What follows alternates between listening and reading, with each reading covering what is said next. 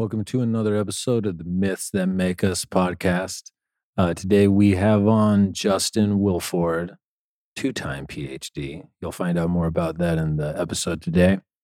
Uh, I met him through our most recent Fit for Service event that happened in Sedona. And um, he sent me an email a couple of weeks after the event where he shared with me his one of the PhDs he got was writing a dissertation about the rise and the impact of megachurches and how he believes that because of what suburban communities have done to our psychologies, uh, the need that he sees that we have for a secular type of megachurch. And I thought that that was such a fascinating idea. And so I was like, let's talk. And then after doing a little bit more research, I found out that he also started a nonprofit for the families who have children that have cancer because uh, his son, at the age of four, got a rare and aggressive type of brain tumor. I believe I'm getting that right. And he saw how the outcare patient process was not helping his son. And so he used everything that he had learned in school to help families. And he's helped over 20,000 families. And I was like, who is this person? Well, you're going to get to meet him on a podcast today. Something that is interesting is when I get excited, I stutter. And I almost never stutter on the podcast, but today's podcast was one of the times where I I don't know if you guys notice it, but I definitely notice it because the experience of a stutter for me is interesting. It's that I can feel it coming. And it's almost like there's like a seizure happening in my mouth that keeps me from being able to say what I want to say. In this podcast, it was really strong around the end. And it's it's an interesting feeling. Like I can feel like a child. Like I'm unable to uh, play with my friends, is really actually how it feels when I feel that it's strong in a conversation. And there's also this like hint of shame because I know that I can switch out of it, but I don't quite know exactly how. Like there's a cadence that I'm talking now where I can tell that I'm not going to stutter. I can feel it but I get into a rhythm in conversations at times where I know I'm going to stutter. And it's it's so interesting because I can feel that it's psychosomatic because there are times when it's completely gone. So it's not some physiological thing. And there's something beautifully humbling about it too. Like I will never be able to get too big for my britches if I stutter every so often. So it's very interesting, um, like internal regulating function. Because I don't know if you guys can tell, but I have a huge ego in the sense of I have a pretty big sense of audacity of what it feels like I'm capable of speaking about and creating and doing. There's something cosmically interesting about the stutter that feels like um yeah it's it's still kind of a mystery to me and i will sometimes have bouts in my life where for months i don't stutter and then i'll have bouts where it's particularly in the way and i just felt called to share that with everyone. You know, like one of the things that I make it a point of emphasis to make clear at any fit for service event is whenever I feel anyone idolizing me, I am quick to point out there's this idea in Jungian psychology called the golden shadow. And the golden shadow are the higher aspects of ourselves that because of our trauma and self worth and our beliefs about ourselves, we can't even dare to believe that we could be that. So we project that onto other people and then we idolize or admire those people. And it creates this weird type of cage that we put ourselves in where we think that person is like otherworldly or that person's not human. You'll know that you're in the grip of your golden shadow if you believe that about a human. We are all siblings. And uh, anything that you see in another that you worship almost, or that you believe is other humanly, that's a part of you trying to make contact with you. Almost, it's like God is a kitten at the door and you just have to open the door. But this is the type of cat that actually wants to hang out with you, but you have to open the door. And so the parts that you admire in other people are, you know, the cats that you're locking out that want to just come in and fucking cuddle with you and every so often will bring you a dead mouse to say I love you, you know. And in this weird way I'm grateful that I struggle with the stutter in an interesting way cuz uh it helps remind me not to get too inflated. So that came up on the podcast today, and I thought it was cool. And, you know, the reason it came up is because we got fucking excited. And I could actually tell that he, you guys probably won't be able to detect it, but maybe now that I'm calling it out, you will be. But as my stutter got kind of bad about two thirds of the way through, he actually started to slur his S's a bit. And uh, it's, it, it's weird how the human nervous system can attune to others. Like one of the things that I've noticed actually throughout my life is my friends who get really close to me, when I start to stutter badly or strongly, because maybe badly is a judgment. Oh shit. Um, they will actually start to stammer over their words. It's really interesting. So yeah. Um, as always, I deeply appreciate you guys giving your attention to the podcast because there's so much going on in the world. And I really appreciate all the love that um, you guys send on social media and in emails. And I almost never respond because if I started to, it would be ridiculous, but I read everything. So for everyone who's been sending love about the podcast, I deeply appreciate it. And as always, if you want to support the podcast, go check out my courses online. I got one on journaling and another on how to make a digital journal that is uh it's pretty it's pretty dope if I do say so myself. Um, and then also if you want to stay in touch, sign up for my newsletter, which I haven't wrote in about six weeks. I know. And I plan on writing the next one before the end of the year and to get back up on that train. I'm currently looking out at my house that I'm about to move out of tomorrow. This is the house that I've lived in for the last two and a half years.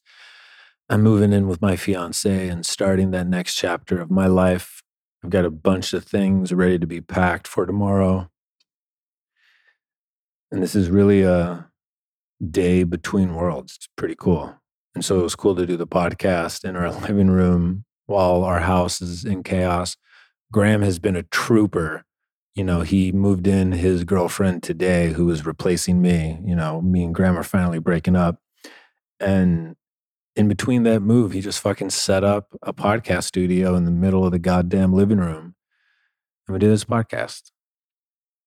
I really love that I get to do it. And I appreciate you guys for listening. So, without further ado, the myths that make us. Here we go.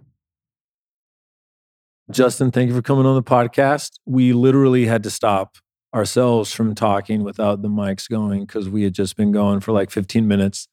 And uh, I'm really excited to do a podcast with you today because you you and I met at the most recent Fit for Service uh, summit in Sedona, and like it was a really cool moment. But you know, I have so many awesome moments one on one. But then you sent me an email and you started talking about um, the research that you did when you were getting your first PhD, because you have two PhDs, and you know me, if I see two PhDs in an email, I'm like, what the fuck's going on here?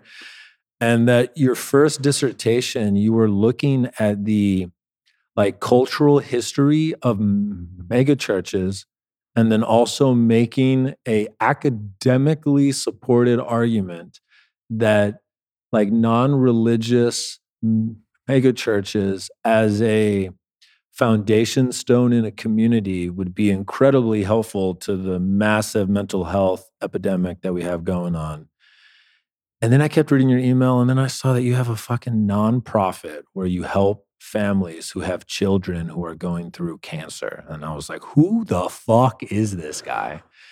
And uh, we set up a podcast. And because I have trauma with checking my inbox, I didn't respond back to you for like three weeks. And then you hit me up and you're like, hey, I'm in Austin. And so we're making it happen. And I'm glad that we are because I can feel yeah. incredible resonance. And so I would love for you to introduce yourself in a way where it provides some context around what I just offered. And then we're just going to fucking get into it. Oh my God.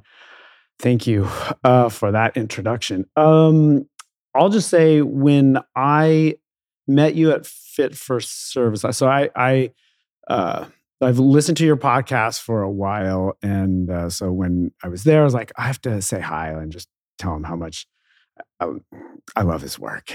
Uh, but it was after the breathwork session. I was in the afternoon one, right. which, from what I understand, was super crazy. Yeah. And it was, I mean, compared to the other one. So, um, so I was in uh, still just coming off of that experience, and I was like, I just, I just need to go say thank you. And um, yeah, and so we just met briefly there.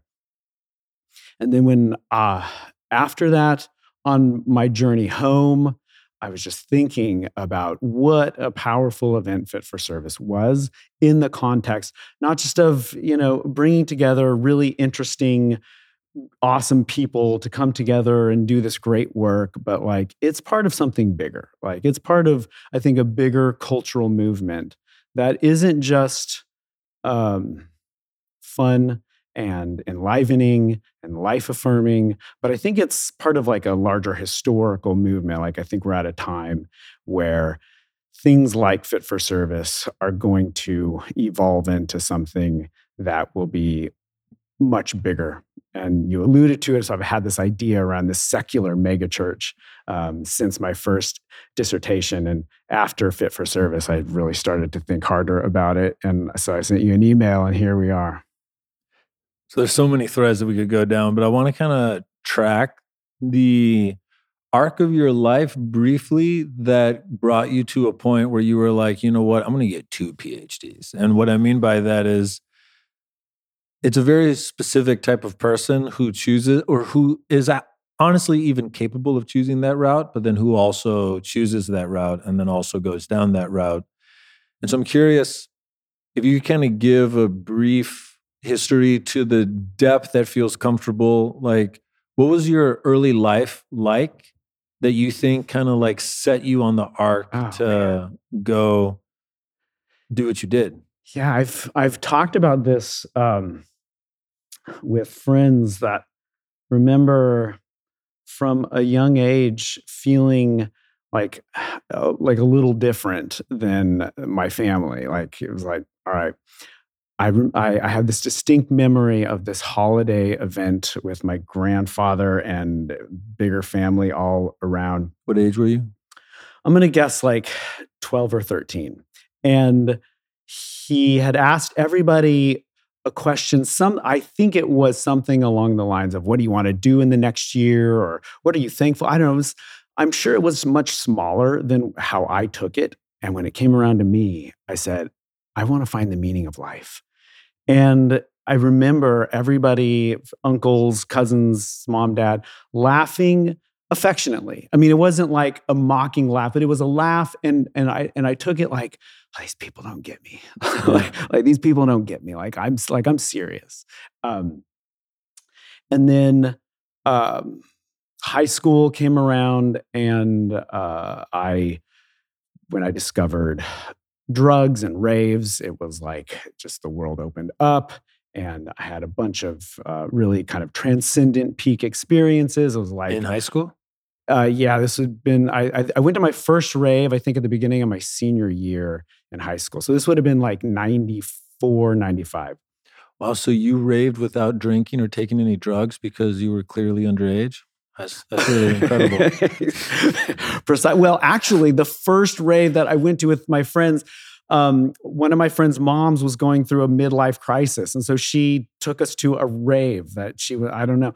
Um, and so we uh, we had smoked weed, but like that was it, and we are there, and I had never danced in my life. Um, I grew up. My dad was a Baptist pastor until I was in second grade. I never danced at all. No one in my family danced, and so I didn't know what to do. And I just saw these people dancing and just so liberated. And I knew like I need to do that. I don't know how. Right. And so then the next time we went back, we uh, ate a bunch of mushrooms. And it was like all of a sudden I know how to dance. You fucking like partied in high like school. I know well, I yeah, I mean a part of that was like I'm on a mission to find out like what this life is about. That's like, cool, yeah. yeah. And and no one else that I knew, I, even my friends, it was like the partying was more of a party thing, and for me, it was like, oh no, there's something else here. Like I Yeah. don't know what. And an interesting thing that I'm sure that you'll resonate with is I wrote, I started a very shitty blog uh, when I was in college called, and the URL, it's still on the internet. It's uh, godseesirony.blogspot.com, I believe. Oh, okay, we got to look it up. and one of the first articles I wrote was actually about rave culture Mm. and how uh, I had read uh, Nietzsche's first book about the like what the god Dionysus Oh, and what the god Apollo Yes, did for the. Greek culture, and I was like, raves are the continuation of the spirit of Dionysus, and that it's actually a organic religious function that brings people into that state of consciousness and it's why it's so popular. Beautiful. it's why it's mainly like a uh, place of refuge for young adults in a culture that you know god's been dead for a long time and we have it like it's it's a larger conversation. I want to hear more about your story but the gods don't die we've just gotten to a point where the gods are so traumatized that they don't believe that they're gods and we call them capitalism consumerism Mm. institutionalism Mm. like it's our isms but Mm. all of them think that they've killed god like that's how much they hate dad you know, which is like- i was never a god i'm a logical system about how economics works but the interesting thing about economic systems is they imply a human nature which actually was the domain of religion for a long time and so like a lot of our economic systems are pseudo religious in an interesting way, but we don't need to go down that rabbit hole. So, you were raving in high school.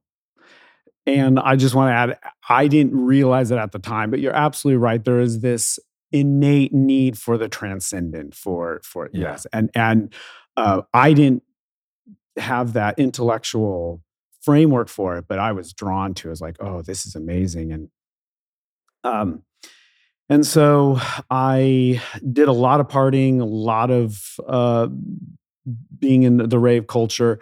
I eventually. Uh, so uh, I, through weird happenstance, I was forced to go into drug rehab uh, when I was 19, um, caught in the whirlwind of my uncle's stuff. And so my family uh, forced me to go into drug rehab. And then I didn't have anything else to do. I, like I was in a position where I was like, I don't know what to do. So I might as well go to college. And so I was 19, I was forced to go to college because I had not gone that year, went to Burning Man, throwing raves and um, so i so i decided if i go back to college i'm only going to study what i want to. And so i ended up studying religious or i ended up being a religious studies major.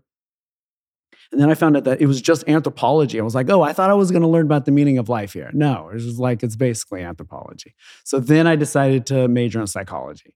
And um, so uh, we talked before uh, we turn on the recording that my academic career was like a, a, frog being slowly boiled. Like I didn't realize what was happening, and so I, uh, you know, I, I, said before, like in my junior year, a professor for the first time in my academic career had said, "This is a really good paper. Like this has a lot of promise," and that was like a hit of of a powerful drug, and I was like, "Oh, the man. MDMA timed with a drop of the song." And just, oh, yeah. I was like, "I need more of that," and so I, so I went on and um, and then I was going to uh, just leave it at that. I didn't know what I was going to do. Oh yeah, I think I was going to become a lawyer for me. I was like, okay, well, I, I I'll just go to law school because I don't know what to do next and then my future father-in-law who is an academic he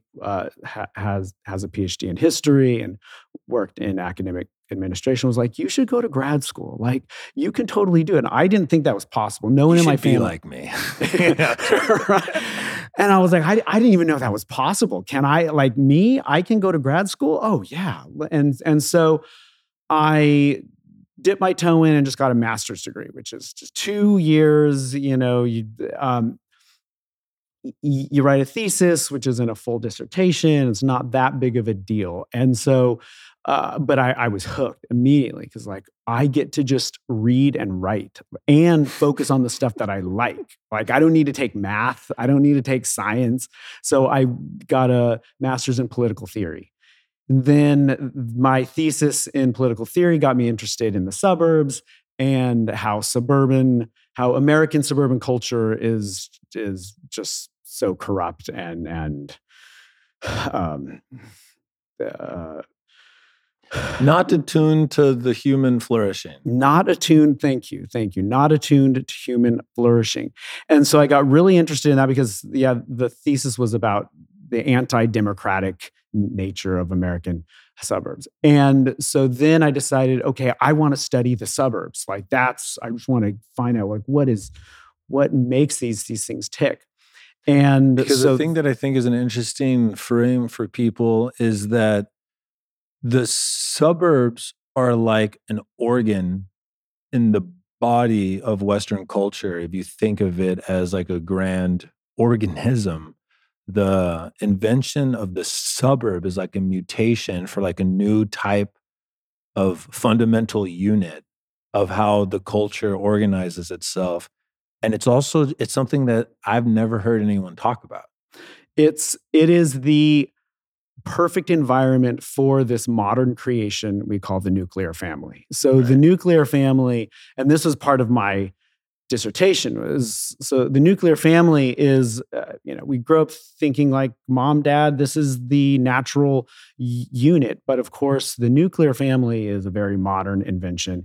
And it it really needed its own environment not these dense um, urban environments. So so the first suburb was actually outside of london in uh, the early 1800s and then when it came to the us uh, it, it, was it was wrapped up with this Christian nuclear fam- this promotion of Christian nuclear families, um, and yeah, so I was fascinated with the suburbs, and I so I grew up, you know, uh, in the late '90s when I was an undergrad. These kind of classic films like. Um, well, like the Matrix uh, was had that like work work life suburban thing. What what there were there were like seven, Fight Club was also uh, yeah. um, uh, American Beauty.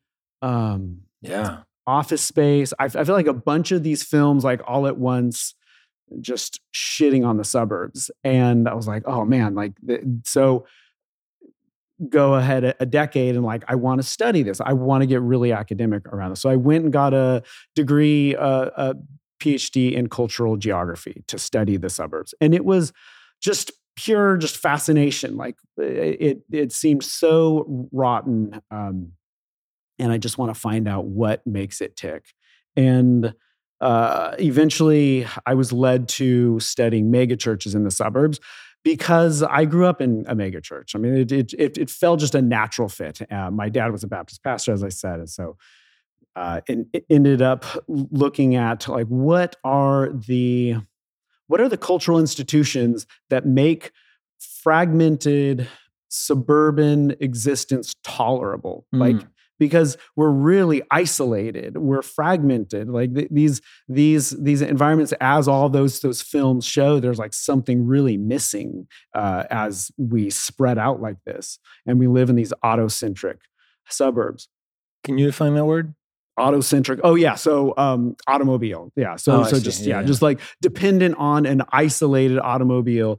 I mean at least the first suburbs were railroads uh were you know railroad suburbs so there was a little bit more of a community like all the men would get on the train and you know go right. go in together um, but then once the automobile hit and los angeles is like the perfect example of this once the automobile hits in the early 20th century we have just this bizarre just explosion in uh, outside of metropolitan centers that it's just a, this patchwork sprawl. I heard someone go on a little monologue about maybe it was the invention of the car that brought down the USSR. And the idea is that the moment the the like Western automobile was able to get into the USSR, the individual humans got to feel what it feels like to have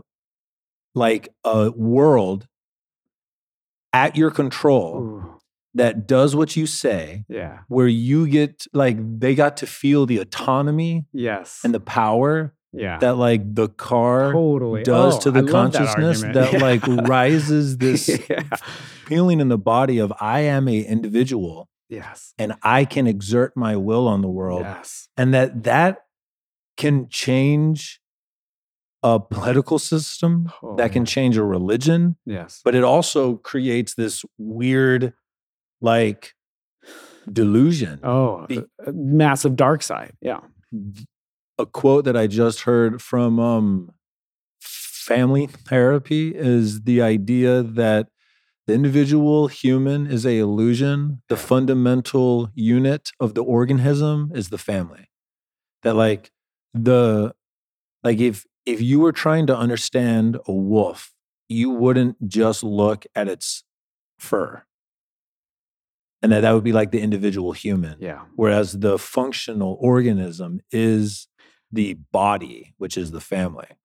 Well, and I would want to take that one step further. That that family actually, is not nuclear family. Yeah, yeah. That it's actually Community. a tribe. That yeah. it's uh, yeah. That it's um, a larger. Were you able to use the word tribe in your papers, no. or did people? Oh, thank you for that. No, you? that is academically verboten. No, yeah, no, um, no. But uh, it, can you define verboten because uh, that was dope? Like, sorry, no, forbidden. that was great. I was just like, I I knew from the context, but I didn't want to just lie to you and pretend like I knew what that meant. Great word. Uh, it's all good. Um, yeah, yeah. No, I love. Uh, um, I was really influenced in my dissertation by Emile Durkheim. So he's the one of the founding figures in sociology. And that was his take is that there's no such thing as an individual. This idea of an individual is a totally modern concept. And that when we really take into when we broaden our scope and look at the history of homo sapiens like there's no such thing as an individual. We are we are deeply communal. Yeah. And I think a deep point here that I think is like I need to articulate it to myself is that as a conceptual idea when it comes to you should have individual rights, it's a great idea.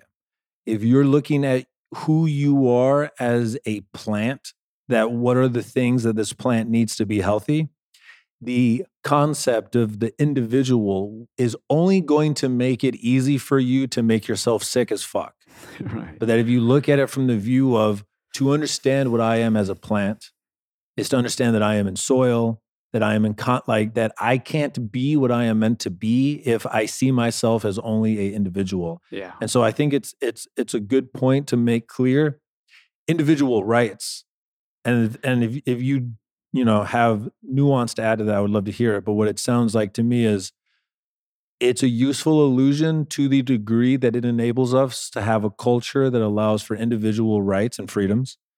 And if you want to be healthy, if you want to understand what the animal that is you needs in order to not get tremendously ill, Yeah. You need to think about it as a community. Yeah. So I like the idea of transcend and include as Yes. kind of this evolutionary uh, force. And so I, I remember first hearing that idea from Ken Wilber, but I, I, I know there's uh, others who talk about this transcending and including. And so uh, I, I think that our, our communal social nature is absolutely critical and it, but it's, but it's partial. I mean, we, uh, we've we've we saw how uh, going back to the land in the 60s and living in communes uh, is certainly not uh, the answer. We see how uh, it's I mean it's just not possible to live in these hunter gatherer communal ways, even though that would be the physically and mentally healthiest thing for us to do. But it's it's it's gone.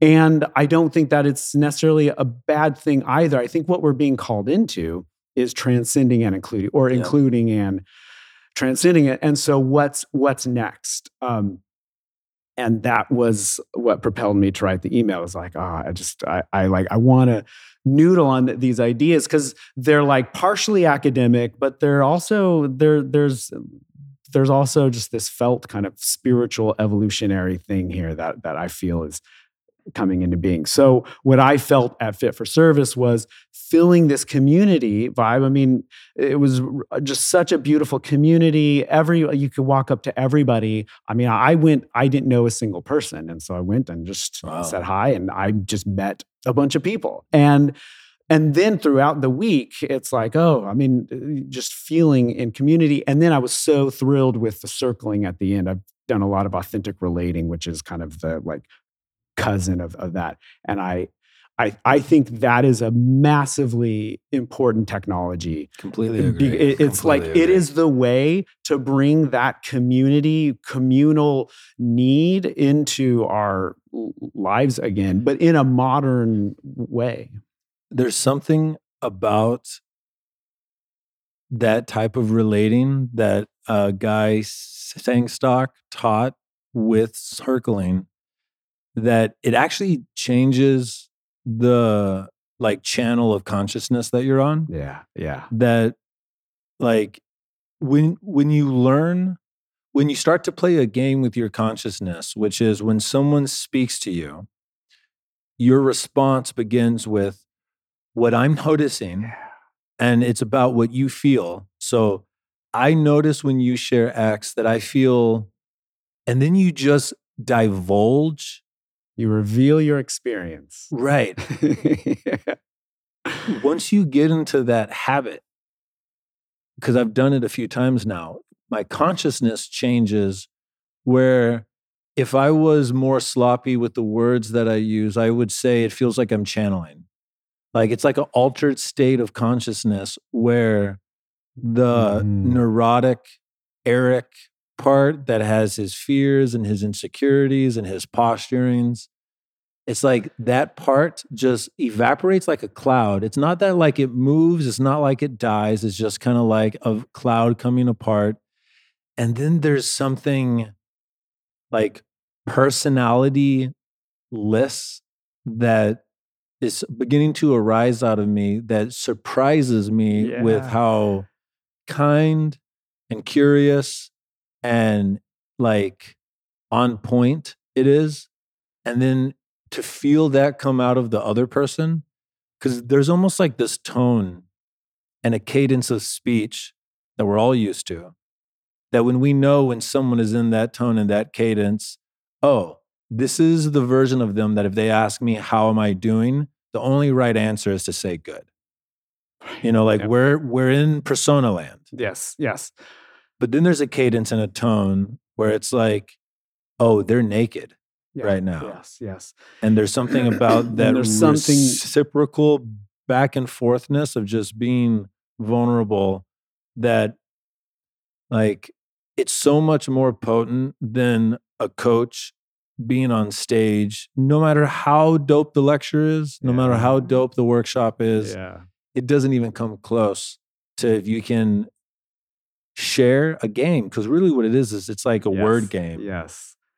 that can get people into that state where they begin to feel and i think because most people say that that was the part that was like the most Oh, really? Is that what they said? That that that was they said that the breath work was the most profound Yeah. but that the circling was the thing that they enjoyed the most yeah.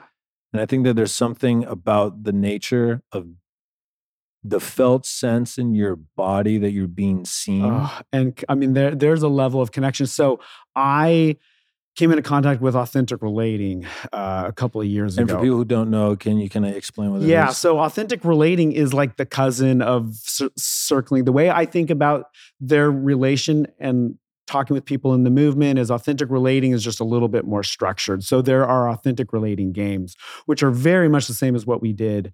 Um, so I don't really know how much uh, there is really a difference. Um, Ryel Kestano is uh, one of the head figures in authentic relating, and and he's the one that I learned all of my stuff from ar- ar- around this. And he talks about like these different levels of communication, and so we have this kind of what you talked about just this normal cadence hey how you doing i'm fine and then Yeah, you better not say anything other than fucking good. I'm not trying to hear you talk. ab- Yeah. Right, right. Because we like it's almost like we have a script and you need to play your role and I'm gonna play mine.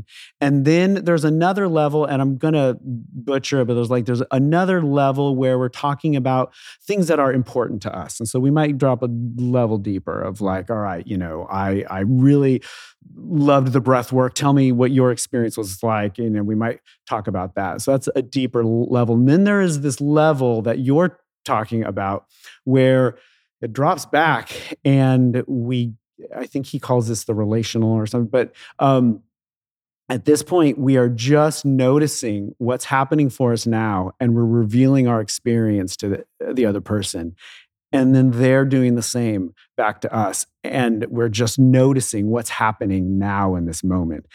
And as you said it's it's a whole nother level. And the way that i now understand it well or one of the frames that i like to put on it is an internal family systems frame that you know parts are wonderful no bad parts. Um I'm reading that book right now. I love it. oh my god internal family systems has changed my life Yep. Let's So- go, dude. I've, I've been talking. I just looked at Graham. I've been talking about IFS for the last like, like I've known about it for years, but um, oh the deeper you go Oh my Yeah. God. Like in the last few weeks, I've, I've started reading his most recent book called No Bad Parts, and it's fucking phenomenal.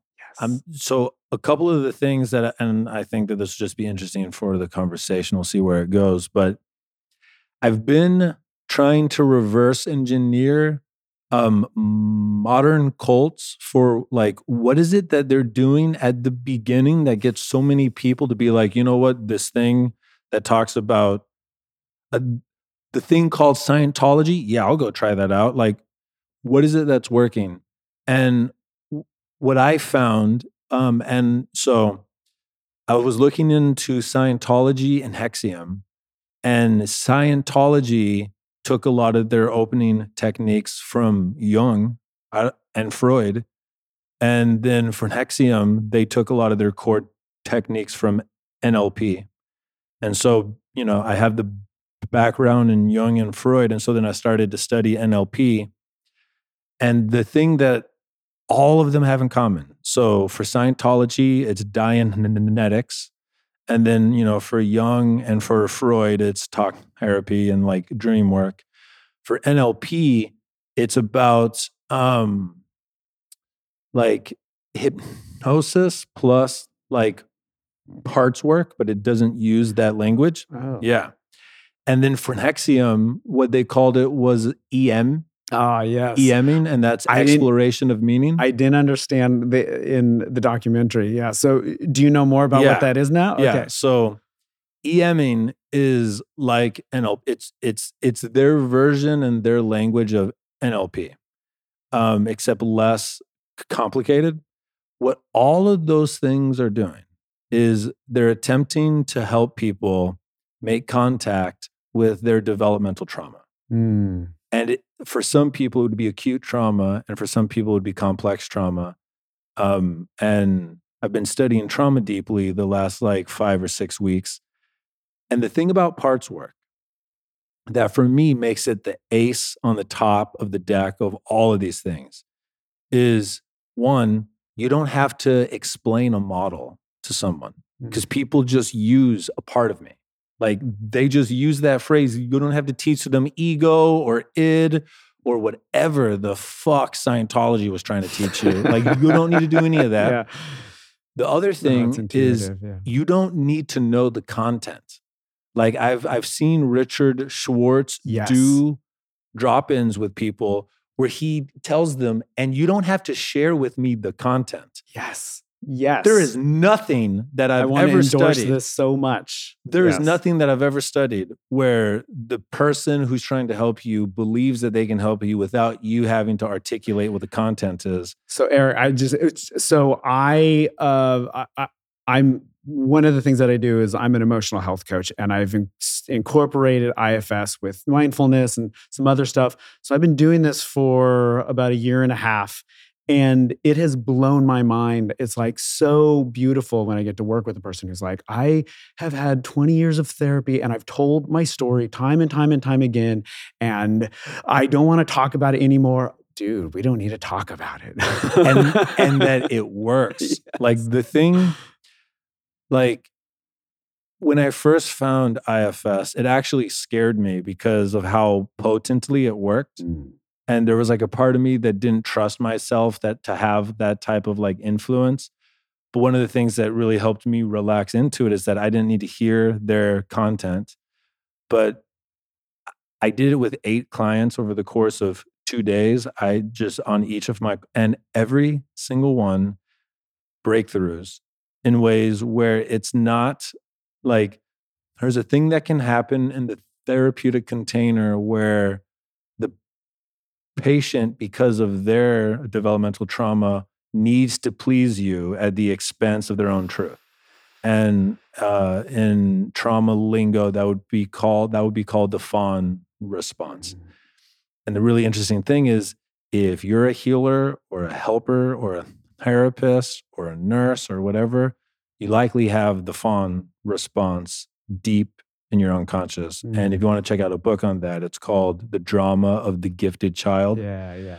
which is a book written by a psychotherapist who does psychotherapy for psychotherapists and has found that almost all of them have the same type of like childhood overview which is one or both parents were emotionally incapable of regulating the, themselves and you know unconsciously and sometimes consciously co-opted the child to be the regulator of the adult which a child is not equipped to do and so the child in order to survive must abandon their own needs and be a parent for their parent and those people tend to be really good therapists yeah. and really good Hell yeah. psychologists and really good healers and things like that.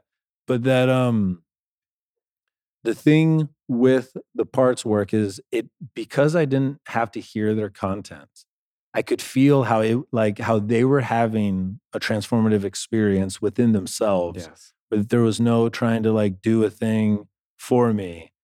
And I literally have never like there's some the the other thing that really makes it potent for me is um David or uh, Richard Schwartz talks about I'm a phenomenologist. I'm just telling people what these patients told me. Yeah. Like, I am not attached to any of this shit. This is not me having thought up a model. This is after having sat down with thousands of people who have have been sick and just listening to what they've told me. This is what I've seen as a pattern in everyone. Right. And uh, if I remember correctly, the unburdening process he got through working with other therapists who were like trying to piece together different like shamanic things and you know so it was like really like what is coming out here what need what's what's kind of being called into this Yeah. Right. And so the core dynamic in NLP, NXIVM shit, Scientology shit, Freud's work and Jung's work is, and also in IFS, is making contact with whatever emotion it is that is the that is the current one that you want to work with and then asking the question Yeah. when's the first time that you remember having felt that and you work with i can feel that we need to almost like change the context and the wording around it because it's become moot for a lot of people but there is some aspect of your consciousness that is living parts of your past in the present in a way that is outside of your direct awareness that runs your life most of the time as your habits. Those are parts, right? So- That's exactly what. I'm trying to get at is that what all these what all these models of healing have in common is it's about making contact with those things in a way where you're able to transform them in a way where your expression in the world going forward is more in alignment or in a tune with who you feel you truly are. Yeah. So I think the real innovation with IFS that blows everything else out of the water is that I think these other approaches, um, and including ones in the just conventional world of psychotherapy and uh, psychology, I think ultimately what they do is they help people just make better manager parts and so they agree. they they're like okay let's just find the most adult manager part and let's just really pump that one up and get it to really take control and let this person lead a functional life so the game changer in ifs for me is like we're constantly looking for that that source that that true self. And that has just blown me out of the water because i you know i was a secular academic and, and i i was you know determined to leave uh, the whole spiritual world behind. But ifs has been a big part of just bringing that back in. And it's like oh no no this is this is the therapeutic core. Like we're not here to make better manager parts. Yeah One of the stories that comes to mind is um, there's a Buddhist story where there was a village that had a incredible, um, like mud Buddha. Like it was this like clay Buddha, and they worshipped it, and it was this huge, awesome thing. It was kind of like the landmark of the town. And then um, there was a whole bunch of rains that came over and over and over again for like a week and a half. And uh, some of the people in the village started to see that there were these like, it looked like the statue was starting to like melt. And what they eventually saw is that underneath it, it was a gold Buddha.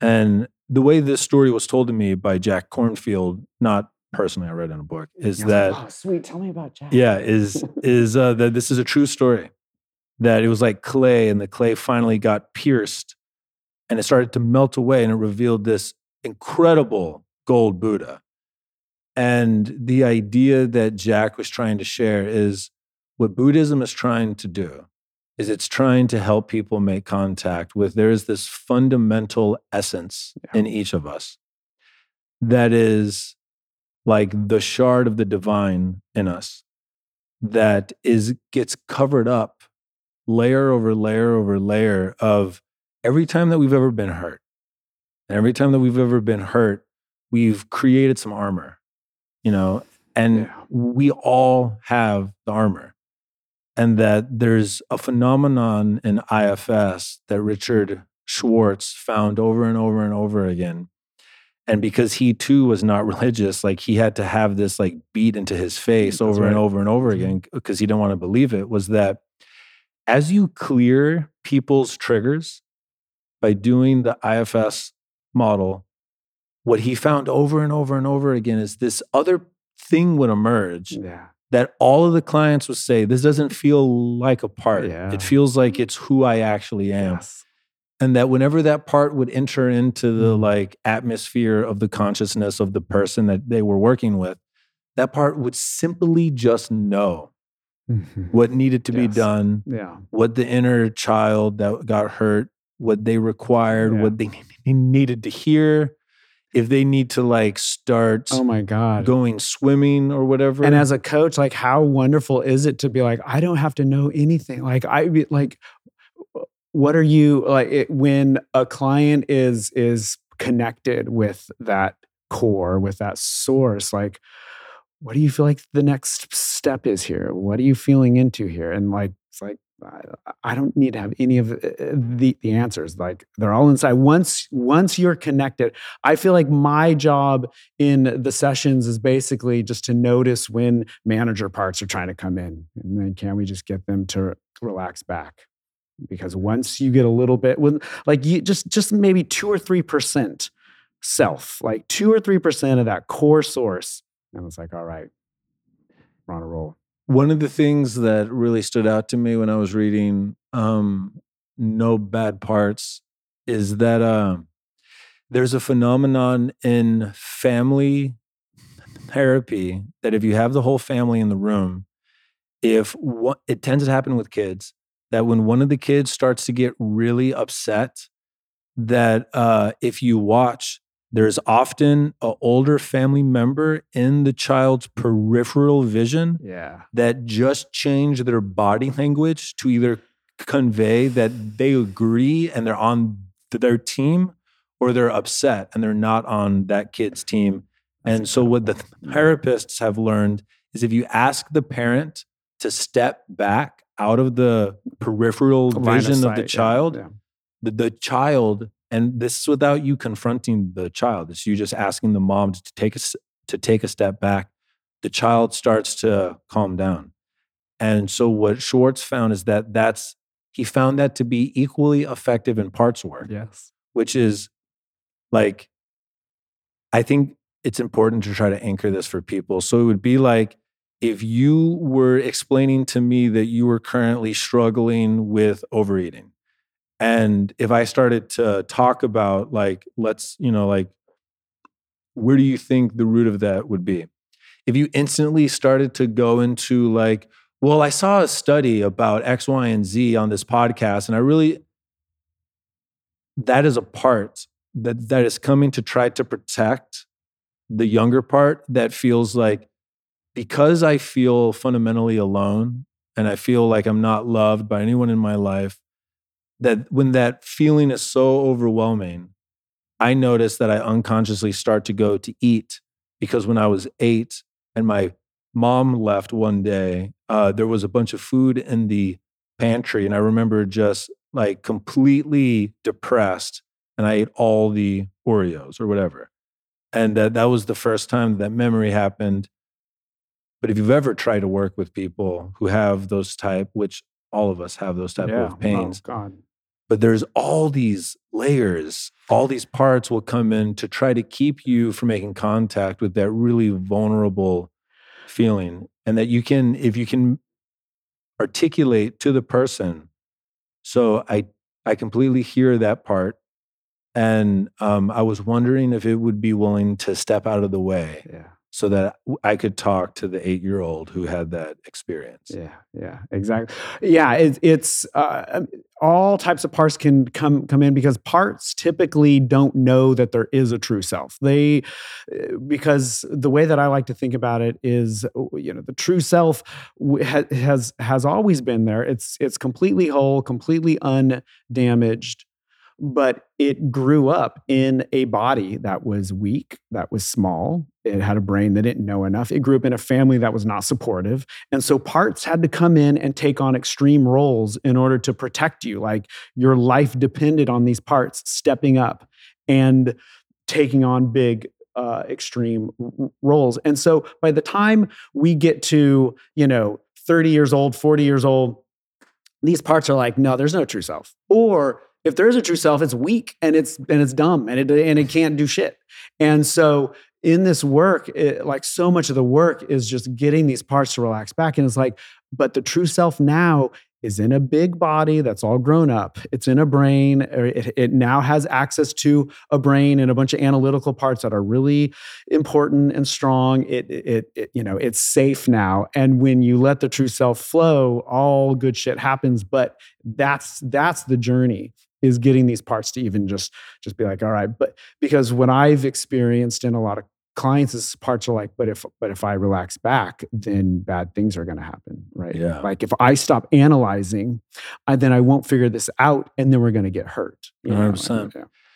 One of the things that's been whispering to me as I've been studying about trauma and then IFS and um, this whole amalgamation of things is that uh, it seems to overlap really well for me with Buddhism, and that I can feel that like there is a profundity to to the phenomenology of consciousness that it's almost like if you look directly at it, it's like looking at the fucking sun Mm. and it like there's a thing at the core of the phenomenology of consciousness that if you look at it, it breaks you until you look away from it. And it's so total and uh, incomprehensible, yet just like the sun, it's always here. Our entire everything is based off of the fact of that thing that we can't look directly at that if you do it starts to hurt and that there's something like fundamentally miraculous about the fact that consciousness works Mm. that it is and that it continues to be in every moment. And that what the Buddhists were trying to elucidate is that, you know, like the Tao that can be spoken is not the Tao. That if you can connect to the phenomenological experience of consciousness, Yeah. and you can connect to the fact that it is, if the word invincible means anything, yeah yeah yeah yeah it is Yeah, invincible in that it's never been hurt. It's witnessed Yes. hurt. It's never been angry. yes It's witnessed angry. It dies every day when you sleep and comes back every day. No matter how much mushrooms you eat or how much LSD you eat. Now, there's some asterisks there, but for me, it has always Yeah. come back yeah it's this ground and that there's something about developing the habit of consciousness to appreciate the the awareness that golden buddha that when you're in that space that space is like the master Mm-hmm. gardener yeah. And it knows. And it's i think it's the part that even when you're completely disconnected from it it sends you whispers Yeah. like totally. Leave that job. Yeah. Or yeah. Go talk to that attractive person at the yeah. cafe. Yeah. or you really need to stop doing x. Go to fit for service. And that it's it's there and that it's never not there. What makes it so hard for me and for every client that I've worked with um, is that it, it's yeah it's not like any part because so it can't be seen because it's the seer. It can't be observed because it's the observer. And so it's really this this thing that that we can relax back into. And and that's that's that's hard like that's really hard have you seen the documentary Stutz? yeah All right, so absolutely loved it. okay i i have a problem with Stutz i heard your podcast about Stutz and i was like oh i maybe we'll get to talk about Stutz but yeah. okay. So the thing that I was going to get to, and then I would love to hear what the critique is, because that's awesome, is that this idea of part X.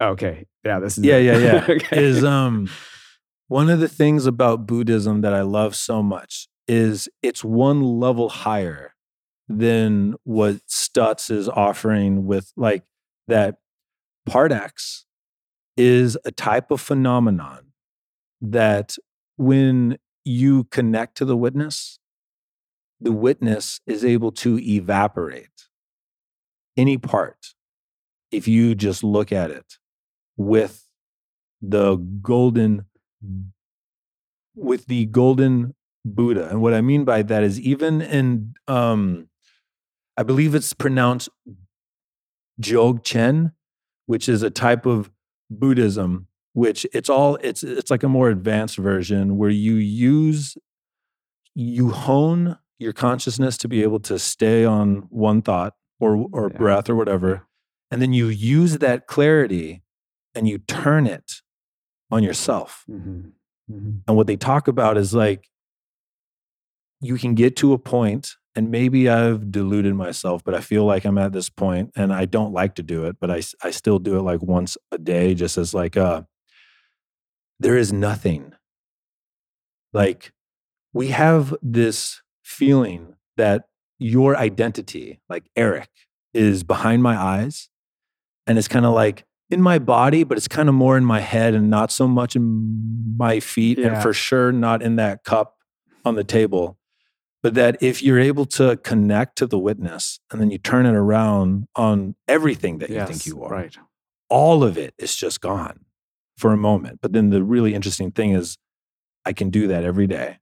And then for the next 99.99% of my waking day, I have completely forgot. And thank God, because these parts help us get through the day. Like these parts are he- helping us have this conversation right now. So Your parts help you take a shit.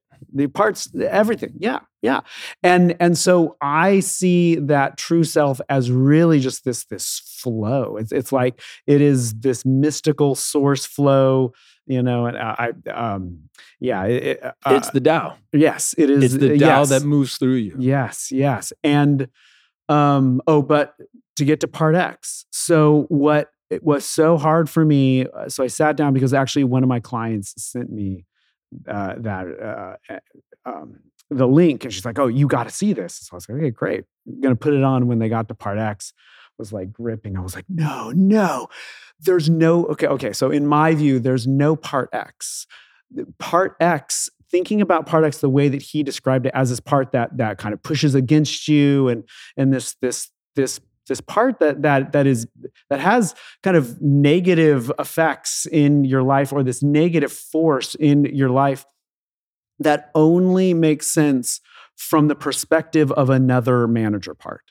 And that once we get to relax back and from that perspective of the true self, where it's just compassionate curiosity, and it, whatever we might think our part X is, if we were to really get to tap into our source and to have compassionate curiosity for it, say, ah, what do you want to tell me?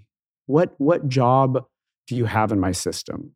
What are you afraid would happen if you stop doing this job?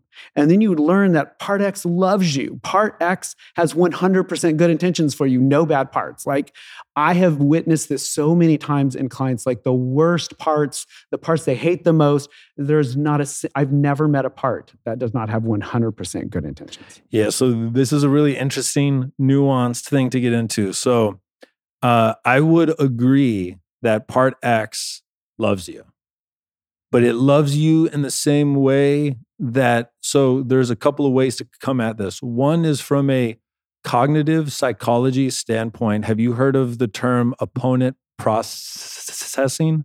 No. So, opponent processing is one of the fundamental architectural ways that consciousness bootstraps itself to get to the point where we're able to do what we do. Okay. And um, John Vervaeke, do Yeah. you know who that is? Yeah. Mhm. He goes in really deep on like at every level of conscious development in the human organism, there's these there's always two things that the brain is trying to do that the conflict between them will Yeah, like create this dialectical process. Exactly, Yeah, right. yeah, and that um you know he's written paper after paper like that it's the highest tier like um academic rigor that you could do. So there's that view. And then in um ai computing this was just explained to me today so i don't know how like i haven't gone and confirmed this but it came from a good source is that oh, i forget the exact term but what it does is there's a part that will generate the answer like when you like these chatbots like when you write a question there's a part that will generate answers and then there's a part that the sole function of that part is to try to look for yeah. anything in the answer that could be eat that is obviously an AI response and not a more human response. And then it kills that part. And then whatever emerges out of that dialectical process becomes the thing that is offered. The way that I see part X is there is a part of you that, in order for you to become what you could be, you have to rub up against. It is the fundamental resistance, but that it's not evil it's yeah. it's genuinely yeah. it's like a it's like a fundamental requirement for the movement of evolution to happen. But it loves you. Yeah. And if you slip, it can literally drive you to kill yourself. Like it's it's it's not a ven it's yeah. not a ven it's not vindictive. It is it is like a force of nature moving against you and that it is ultimately for you. And I think that that's the best way. Like it is the opponent. Mm. Like it is the fundamental resistance in you. But it's like one of the things that like I feel personally in my relationship to it is that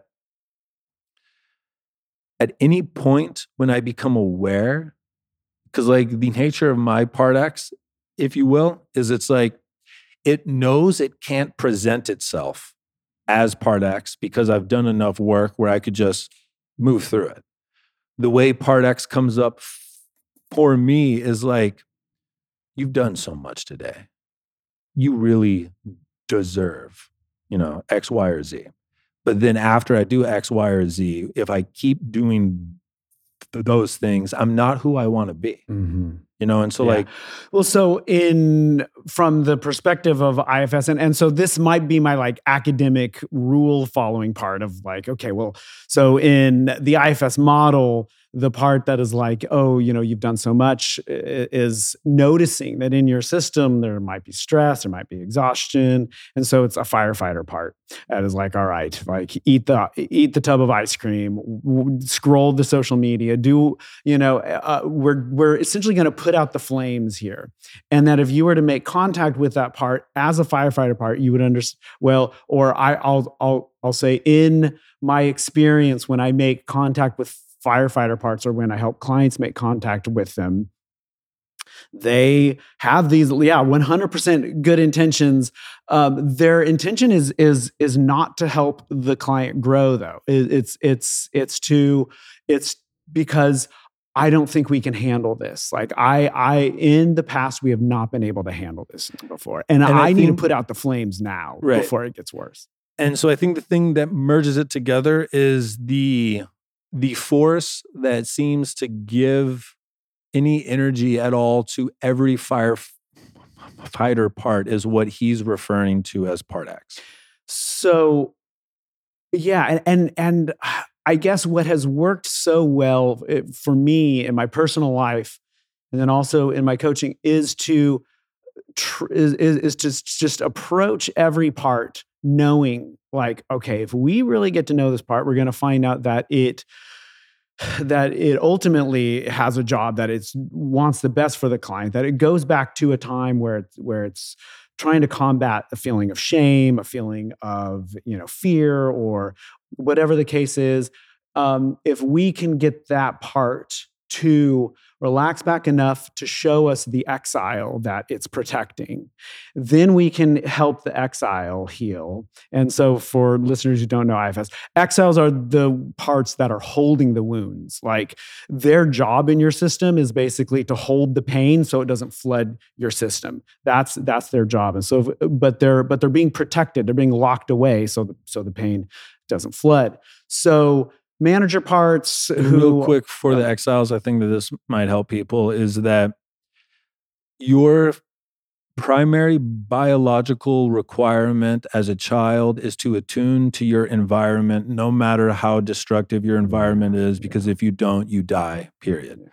And so whenever the environment creates a type of stimulus that is too painful for you to hold completely at the age that you are at you will your the intelligence of your body will disassociate you in some way from the immensity of that feeling. Totally.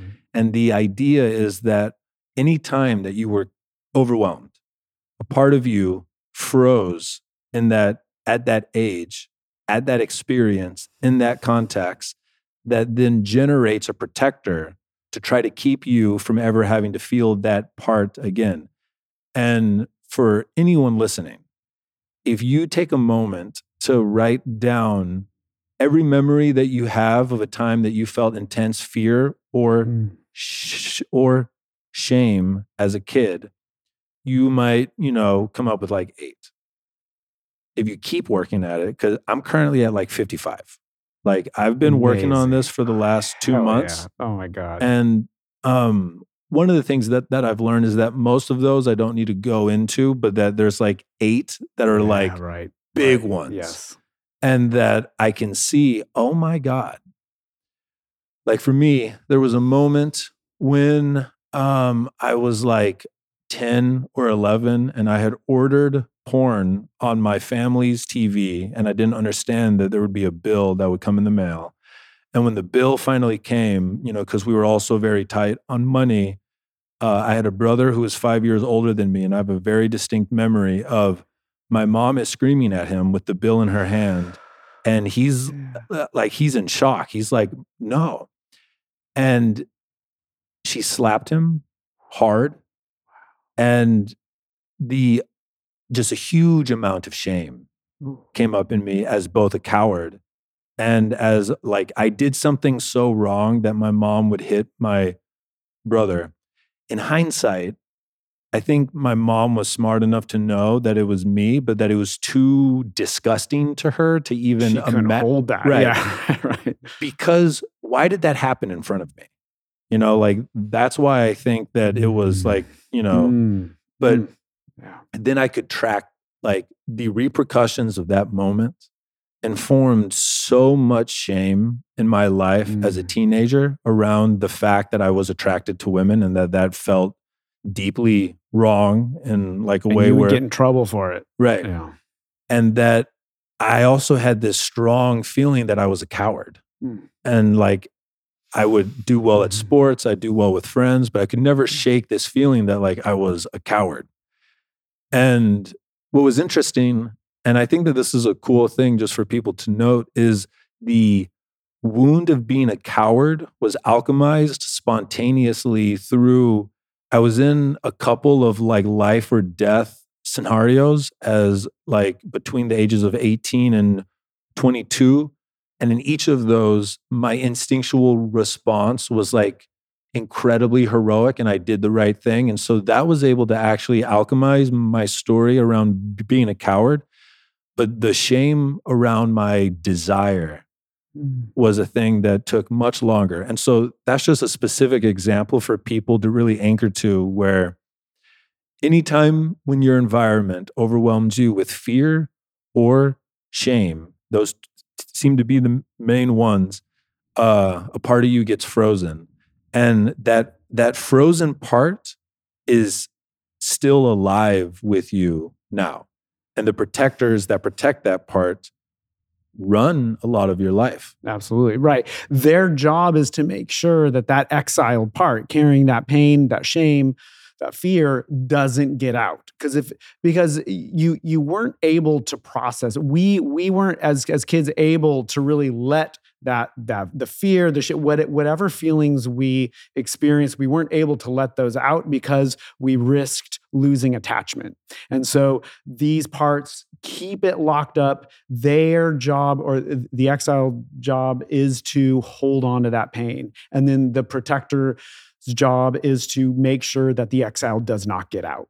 And so when we say, "Oh, I was triggered," like that's when the exile, like part part of that was let out, and that's when the firefighters come in. And you know, it's like, uh, yeah, um, yeah. And real quick for so there's two types of protectors. There's the ones that like are trying to keep everything in order, and in IFS they call those managers and so for me, one of my big ones is workaholism. Oh you know, yes. like that's yeah. one of my strong ones. The other one is like um, I have to prove myself as being helpful and wise. You know, Mm. like that's one of my protectors for sure. Your firefighters are the ones that instantaneously take over if the exile is triggered. And one that was really common for me in relationships was if I ever felt that the woman was not was not if I felt betrayed, my firefighter was to go ice fucking cold. In in a way where it's like I would go ice cold in front of them as a way to be like, fuck you. Like Mhm. you're not gonna get anything from me because you hurt me. yeah.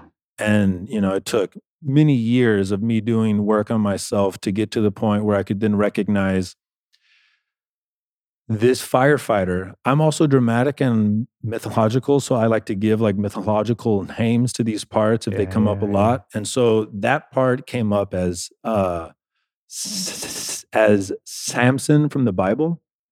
You know, and his whole thing is he got betrayed by a woman Yeah. and then he got chained to two Okay. pillars and then he ripped down the pillars and then he killed everyone in the temple He had to grow his hair back. Yeah. yeah. and that um like i actually had a strong psychosomatic relationship to that pain where i would get back spasms when i Mm. felt utterly abandoned by Oh, women man. Yes. And like the mythological weirdness that the way it represented itself to me was that myth from the bible and what he does is he tears down two columns and it reminded me of the two muscles Oh, that went down the spine of my back Yeah, which is my temple Oh my god, I love how parts show up in the body. It's like you just just go to the body. Just go to the body. And so that would be an example of a firefighter as opposed to a manager. Right. Yeah, they come in after the fact, the firefighters. But so what I love about IFS, I so this will tie it back to to the third thing. So I sent you an email.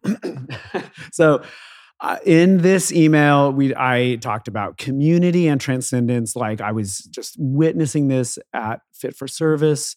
You guys did such an amazing job. Like I felt, wow. I mean, this this is this is what the uh, whatever you want to call it, late modern, late capitalist, post-industrial world. You know, this is the community and transcendence that we need. But there's a third thing going on here, and it is personal growth or psychological growth. Um, and so, in Homo sapiens history, it was enough to have community and transcendence. That was good for us for 200,000, maybe more. I mean, who knows? There's probably like hominids before Homo sapiens that were involved in community and uh, transcendence. But that was good enough until we, well, un, until city states started to come in. And then eventually we see um, what academics call the axial age Right. pop, pop up, where you have Plato and Lao Tzu and um, um, you have a bunch of like wisdom traditions beginning uh, sometime around 500 BCE. And this is the beginning of like personal growth. So it's not just community, it's not just transcendence, something else is going on here. And it's only for like the the elite of the elite. I mean, like this stuff is not spreading out into the community. This is like for the the the 0.0001 but then it starts to grow uh, as modernity hits. So in like the 1500s, um, I think the the Protestant Reformation is a Yep. part of this of just grown where we now need personal growth, and the reason we need personal growth is because it was starting with modernity, but we see this in city states as well. We have a density and a complexity A in our complexity. Yeah. society that we can't solve just through the old Homo sapien tricks that we had. Community and, transcend- and transcendence was enough for the small hunter gatherer tribes. What are we doing when we are growing into massive societies where we don't know everybody and it's too complex for us to hold? And so I think personal growth is the next uh, piece. So you got community, you got transcendence. We need those. Those are part of our human history. They're part of our human evolution, and we've lost them. I mean, this is uh, so. Part of my dissertation was on uh, the history of secularization, which uh, was fascinating just to see, you know, God die. And still, so I, I just saw today before I came over, I was like, oh, I need to see what the latest stats are. And it's now 30% of the US population uh, says that they uh, ascribe to no religious faith, and this is this has been going up every single year since they started to uh, look at this. And then you see every single faith, every single faith just ticking down, and nones, you know, uh, N O N E S rising up. And so we're losing the community and transcendence. We have these little pockets of personal growth, you know, um, but I think what we need now are institutions that are going to be able to put these things together. And I think we we have the um, like we have the ingredients for this. And I think IFS is a part of the personal growth picture. I think psychedelics are. I think therapy is. Um, they're they're all they're all part of this picture. And I think the key to personal growth the like really fundamental thing is found in Robert Kegan's work. And so, mm. I, I, are you familiar with Kegan and the Kegan developmental stages? I'm familiar with him enough where I bought his books, but I haven't read them. Yeah, so it's uh, so it's basically the idea is is that from the moment we're born to the moment we die, our personal growth is propelled by uh, this subject object interaction. And so when we're born, everything is subject. That means everything's self. Like we're just born and it's like the whole everything we see and feel is like it's all it's all us. And then as soon as we start to like grab a rattle or you know whatever, we we we start to differentiate. Oh, we start to differentiate subject from object or self from the other. And this is a process that goes throughout our entire lives, but it can get stalled. And so for most of human history, it got stalled at what Kegan calls uh, stage three social mind. And this is basically where we see the world. Our subject is our tribe, our interpersonal uh, group, um, the religion that we grew up in, all that stuff. So we see the world through the lens of our community, our tribe. Um, and that's where we were able to stop for most of human uh, history. We're now at a at a place where if we do not, if we can't get the majority of the people in uh, at least the Western world right now to grow to beyond stage three and to stage four. Then I think stage four. So stage four is what he calls the self-authoring mind, and so it's basically the where su- the what was subject, just like when we were little babies. What was just the way we see the world, it was just us, it was ourselves, starts to become object. And so when we move from stage three to stage four, our community, the norms, the rules, the religion, the politics, everything we grew up with now becomes available as an object for reflection. Now we can start to reflect on, on it. We can think about it. We can manipulate it. We can decide, well, do I want to keep that or leave, leave that? And, and I think a way to think about this as a metaphor to help uh, anchor it for people is it's like your stage three consciousness is like when you look at your phone, you don't recognize that it's an Apple phone, that it's on the iOS like operating structure, and that like your iMessage and your Instagram are kind of like in your head and you can't see the icons on your actual phone. And to get to stage four is everything mom and dad thinks you should be, what your coaches think you should be, what religion thinks you should be, what culture tells you you are. All of those are now icons on the phone, and you can start to choose. Mm. All right, mm. which ones do I want to use? Yeah. Uh, which Beautiful. ones do I want to keep? Beautiful metaphor. Do yeah. I want to change them up? And that, like, one of the things that we were talking about before we turned on the microphones is it's like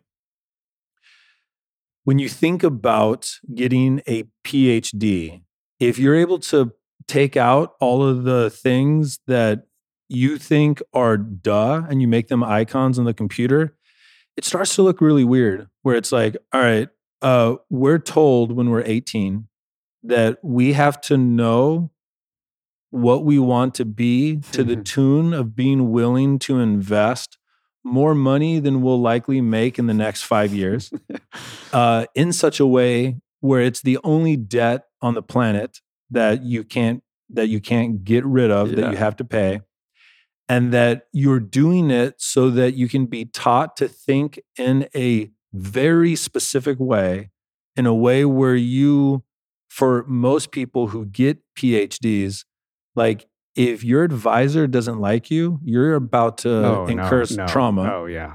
and that You're you're, not guaranteed a job.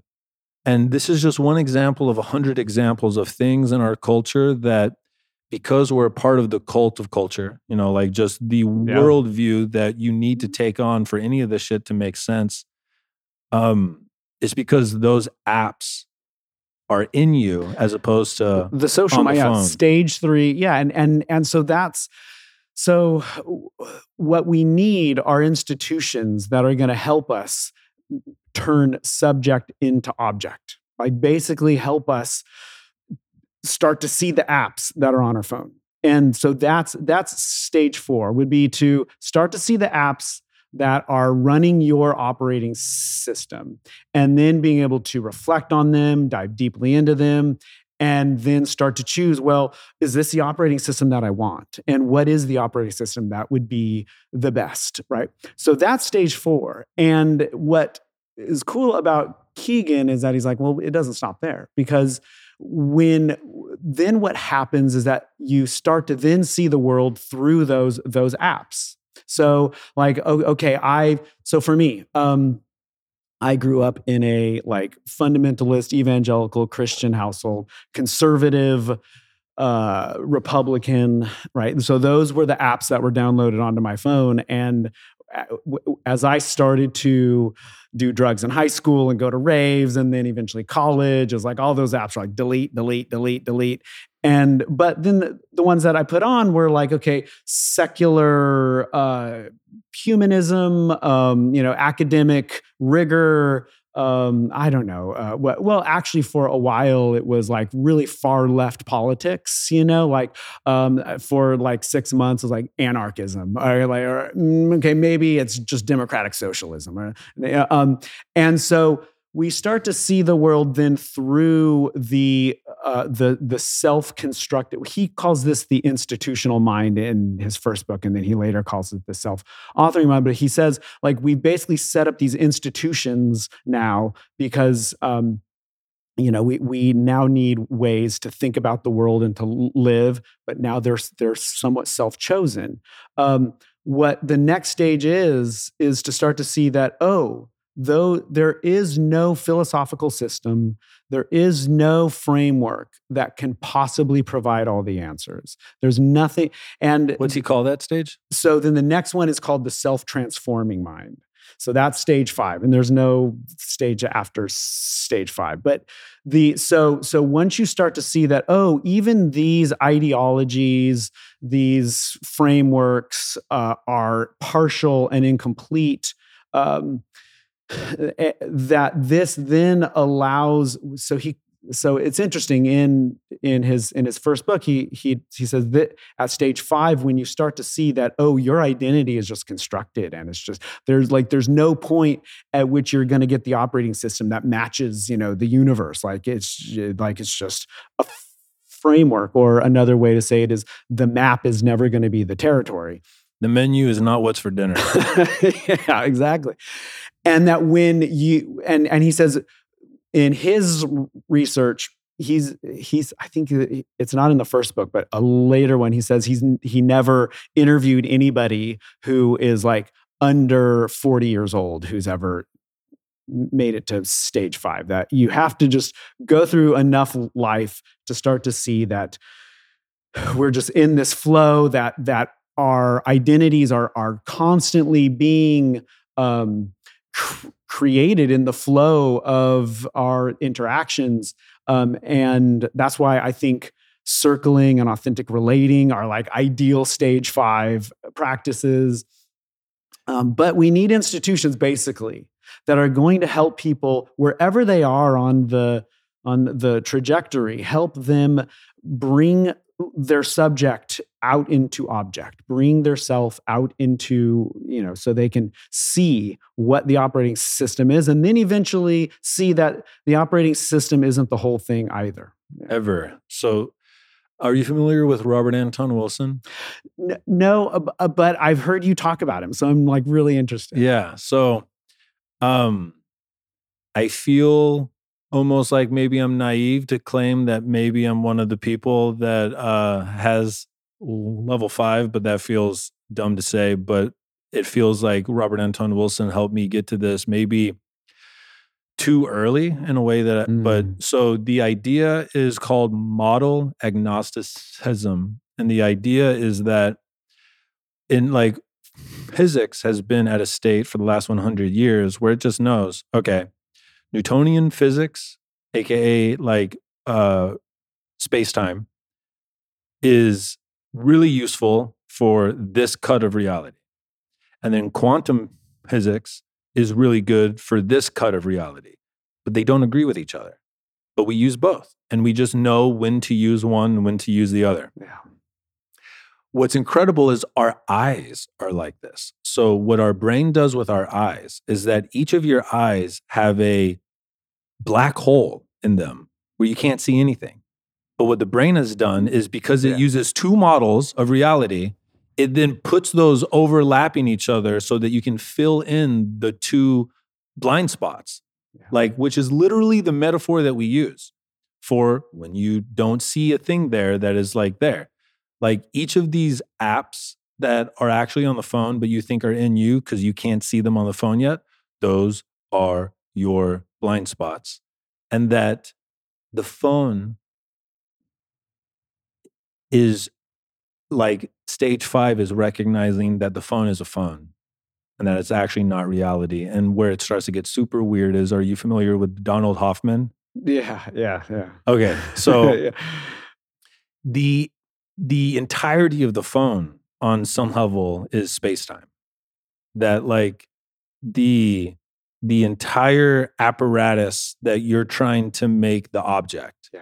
is to become is is to get space time out of your head and to be able to like really relax into the fact that space time is something that the human brain creates so that we can interact with the phone. Yes and thank god like uh, I, so i yeah i mean i I remember there was a, a philosopher I don't remember who now who said like humans are like the creatures who deal in middle-sized stuff. you know, like yeah, like uh, so. I, I, mean, I, I, I kind of lose. That was attention. interesting. Is the reason why it intuitively feels like it's the middle is because of how chained we are to what fits us. Yeah. Because it's not the middle.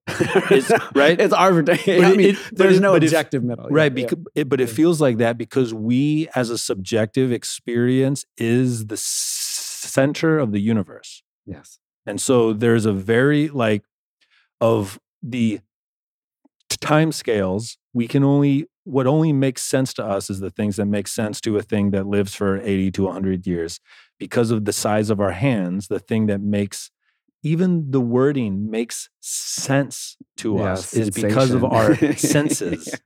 yeah. yeah. So I mean, I am I like I love the middle sized stuff. So like I it's it's really hard for me to like get interested in quarks and and and or like galaxies. It's like, man, I like I'm in love with the middle sized stuff. And um and and so i'm like so i'm i'm feeling called into and i don't know how yet this is this is going to play out but like how can we create institutions that are going to help people live better with middle-sized stuff? And i and i think living better does mean furthering that subject object differentiation but then in um in evolution it's not just differentiation it's then integration. So it's we transcend and and and include. So yes we move past stage 3 where we see the world through our community but that doesn't mean we don't need community. Like that's Right. it's still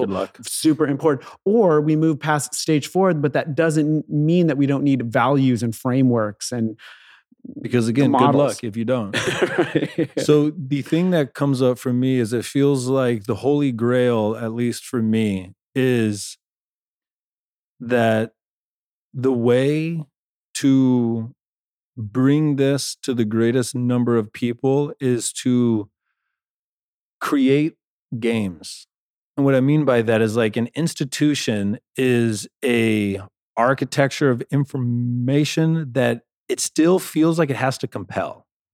Like you have to come into it and it's like it's not it's not self-organizing in the way where playing chess Mhm. inherent in the mechanics of playing chess is it teaches you how to think like a chess player.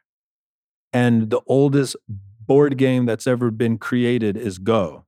And the essence of Go is it teaches you how to accumulate landmass. Like if you actually look at the mechanics of the game, it teaches you to think like a emperor yeah and that like when you play a really good video game or even a board game or a card game there's a philosophy about how to be built into how to win the game. And that like institutions seem to have built into their lifespan they become ossified and they die. Yeah. You know and like we we've seen that with every religion. But it's like i'm trying to figure out how to inspire other people to like how do we make it such and i wish there was some other word than viral you know but like Mm. how do you create a thing that by people playing that game it spontaneously spreads the good and the true and the beautiful in a way where it doesn't have to be localized in a institution. Like there's the quote from the bible and it's wherever two or more of me are Mhm. gathered Yeah. there i am. And it's like an institution implies only if you gather here. Only if you are within this is the thou there. Yeah. And i'm i'm interested in like uh like Jamie Wheal articulates it well in recapture the rapture like we're at a point in culture where the solution is not the solution if it's not cheap easy to do and self-organizing Yeah. Yeah. Well, I think about the mega churches that I studied and what made me think that, okay, I, I, I could see a secular version of these taking off in some way because what because I, studied these like an anthropologist, you know, going, I went to like the small groups, I went every week. I went to all, I went through the whole uh, like onboarding, uh, membership process. And these mega churches are they they are somewhat self-organizing. So the pastors would when I would interview them, they're like, "Yeah, you know, you can come to the Sunday stuff," or this. They they would hold like uh, they they, they would hold like ten different services on Saturday and Sunday, all different styles. So you could come to the rock one, you can come to the rap one, you can come to the to the Spanish language one, you can come to the Hawaiian themed one, you can come to the one for AA or you know. So there's like um all, all uh, but you know what you really need to see is our small groups and those are dispersed on the week and they're real they're they're really self organizing and you know they meet on a tuesday night or a wednesday night and so i would go to these and like every single time I would go, and I went to these over the course of a year. So I would see this stuff. People would come and they'd say, Hey, did anybody else go to the weekend service? Did anybody see that? And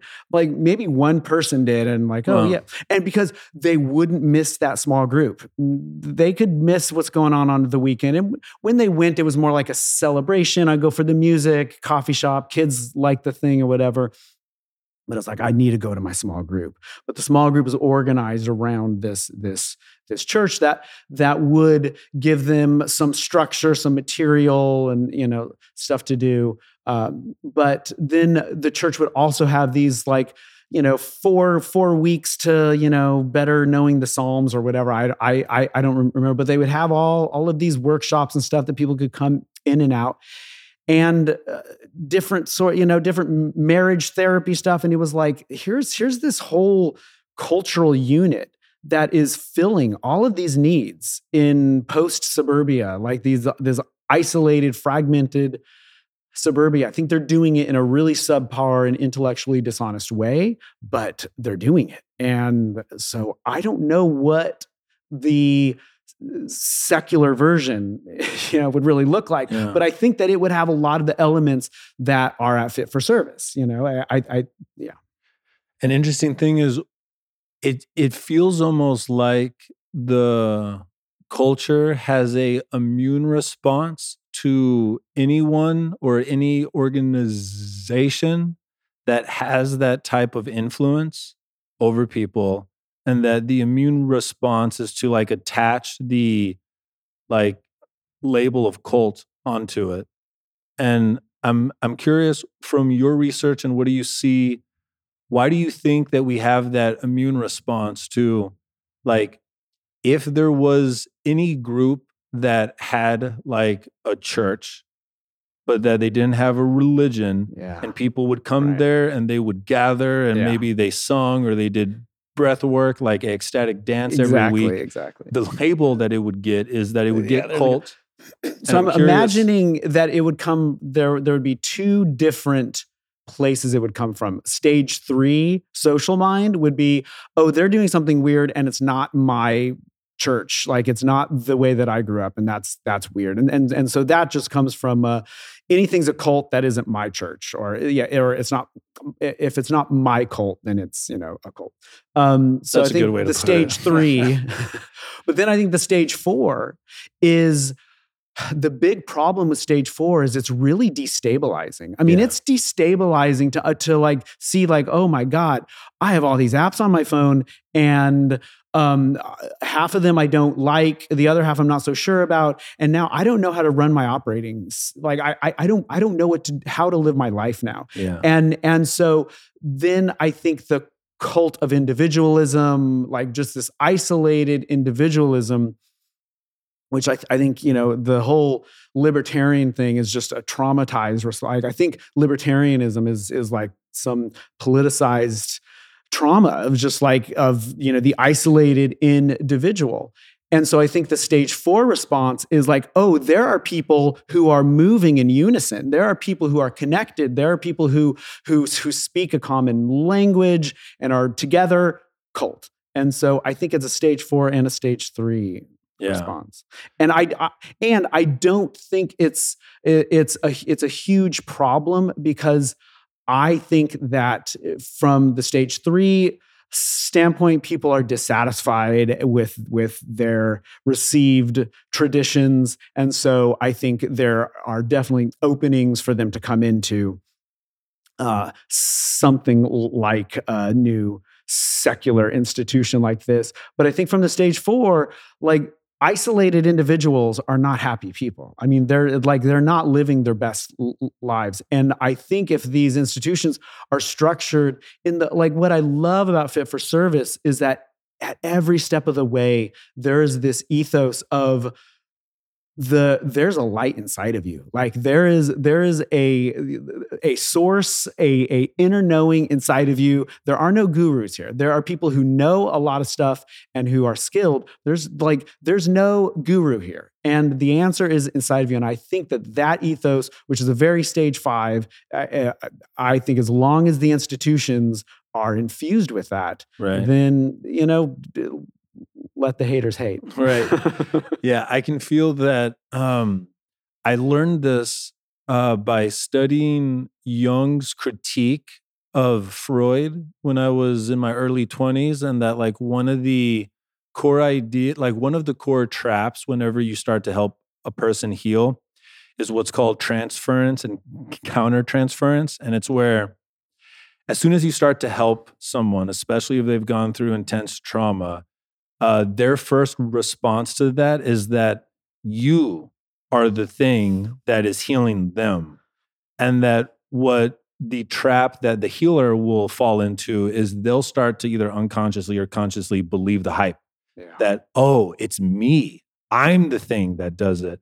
But what the therapist is actually doing is they're modeling the force in you that has totally. the unconditional positive regard for your growth. Totally. And that what a good healer does is once they've helped you feel that you that that even exists in the universe at all, they will start to pass it back to you over and over and over again until you realize that it's yours and then you leave them. 100% and that like good therapy is like being a good parent which is you raise them to the point where they can leave you. Yeah. There's something heartbreaking about that which is which is why i think therapy and this this subject object movement, this personal growth is just one part of it because we can move along and we can heal and we can grow.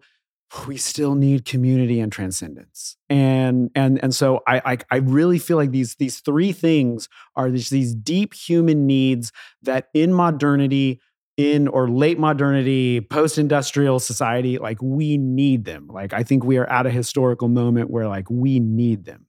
And so I'm, yeah, so I, I, I so that was what my email was about.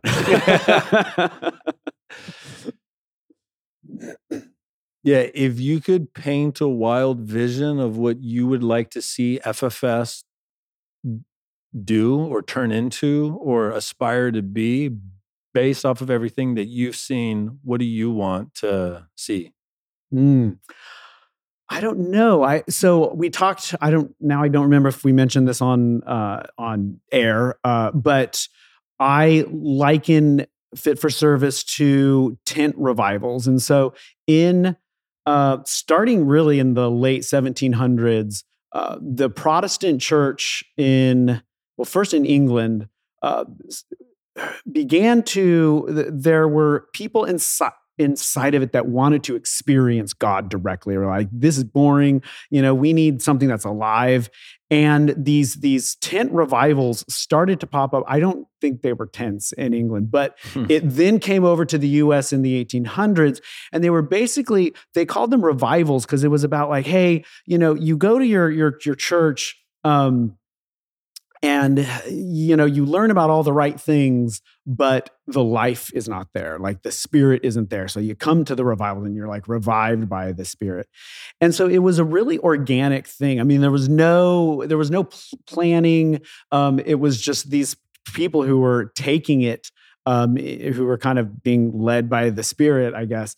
And so i don't know. I mean I, what i love is that fit for service feels to me like it is it is totally led by the like inner knowing of like what is going to be amazing what is going to be what is going to lead people to bring subject in to object here that is going to allow people to reflect and heal in really important ways but also build that community and provide these transcendent experiences and so I feel like it's this organic thing and and it's more I'm excited to see where it where it goes.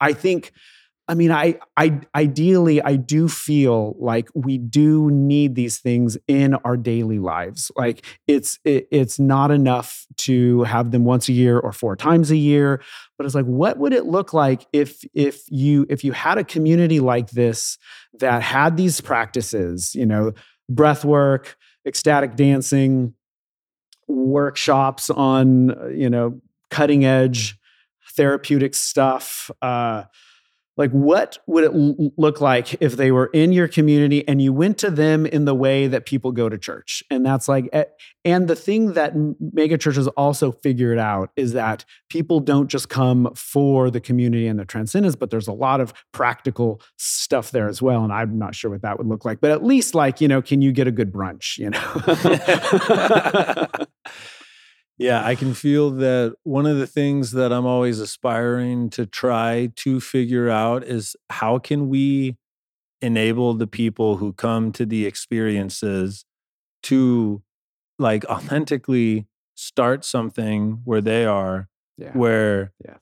where because one of the keys is like you have to do the work to be able to hold what people will want to project onto you and that's the thing that i still don't quite know like how can we teach that in a way where people can go create community where they live and then not become Mm. an asshole Yeah. you know like just not Yeah. become a person who because one of the things that i think is really important is we all have some fucking dark parts of us that are like the ones like they are the parts that, that are the most kept away that if we had the power like chris rock has this joke and it's like you're only Mm. as faithful as your options and that there's a thing that happens that if you're able to create community if you have shadows that you have not confronted they will come out and you will hurt the people who have came to be helped by you Mm. and Yeah. i don't yet know how we can uh empower people to be able to do that at a in a way that scales because like aubrey had to go live the the most extravagant life to find that he could feed those things without having to have the power that comes with having something like ffs and it's really been an incredible opportunity for me to be able to like learn how to do that without having to hold the reins of the whole thing and like one of the things that i do see is there are people who come through who see the power like see how potent it is and then they go try to start something maybe before they are ready and they Mm. slip and they do things that's like uh that's not good for what it is that we're trying to do here Yep. and that is a slippery part of this thing which is people are so malnourished of community that once they start to get it if the person who orchestrated it hasn't worked through their shit Oh yeah. they can abuse the type of um are you familiar with the idea of the golden shadow Yeah. Yeah. yeah so it's where we project our higher parts onto someone else Yep. because we don't think that we could possibly have those but that whatever you project onto a guru or whatever people project onto aubrey or me or whoever else those are their higher parts that what a good space holder will do is they'll be like no fam not me Yep. it's you Yeah. And so, what is going to be the key to scale this?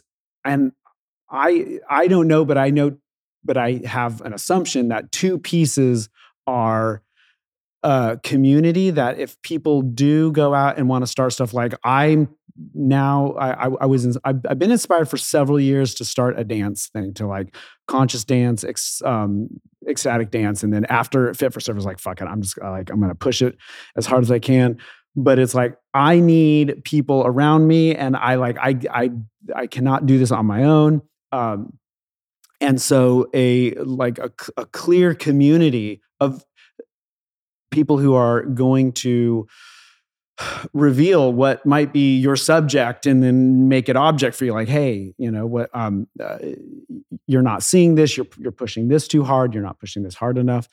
So uh, yeah i think the community and then i think the personal growth uh, I- um i think that somebody who's who's at stage 4 or stage 5 is going to do a lot better at this because at least they're aware now that yeah this is all apps on my phone. Like i might not be seeing things clearly right now. I might be seeing them you know i i i'm i might not know all the apps on my phone right now. And in fact it's uh, 100% the case that we don't know all the- 100%. yeah so so to have that realization and like always like dude can you look at my phone and just see like uh, are we seeing the same thing here?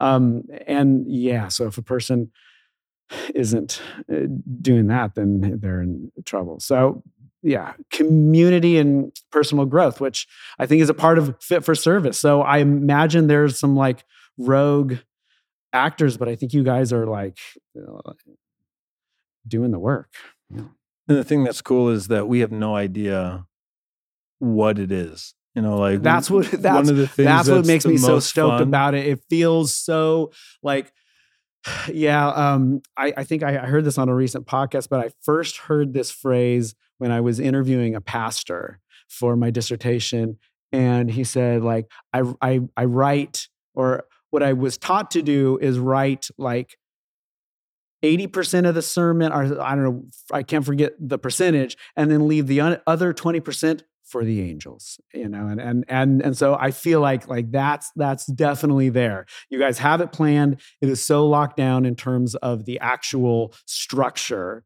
but then there's that 20% for the angels. Yeah. You know what's cool is, is like i had to like one of my protectors like i remember the first time that i did a workshop for ffs and i planned that workshop for like two months and I wrote it out and I like really fretted over it. And like Aubrey doesn't prepare. And like it was so triggering to me oh to see how little he would prepare and then how incredible mm. what like would happen would be, but it was because he trusted. He left 100% for the angels. That he could listen. yeah. And now I've gotten to the point where like I still like to prepare, like maybe like half, mm-hmm. but it's so much fun as like if you're on stage for any reason or if you're holding space for a group for any reason, when you get to the point where you genuinely trust that you can listen in the moment to what the group is unconsciously asking for, things happen that feel like magic. Like you are surprised by what comes through. And now I've gotten to the point where I measure the quality of any workshop or even podcast or thing that I do on stage or in front of a crowd by how many times I was surprised by what happened. It's like that is a testament that you're trusting and there's something so exhausting about operating from a place where you don't trust, where you think you have to control the whole thing. And like, oh my God. Like, whenever Manager I like parts, just exhausted. Right. Whenever I watch documentaries about cults, there's something about it that's so exhausting. Like, oh like my God, what Keith Raniere was up to. I really would love to know what happened to him as a child, you know, because Seriously. So I recently watched a documentary on HBO that was about a woman, I forget her name, who was a psychiatrist back who was popular in the 80s and the 90s and she would work with big time murderers and she would record her interviews with them and she would this is before parts work was really well known, but she would hypnotize them and then she would do part work on them.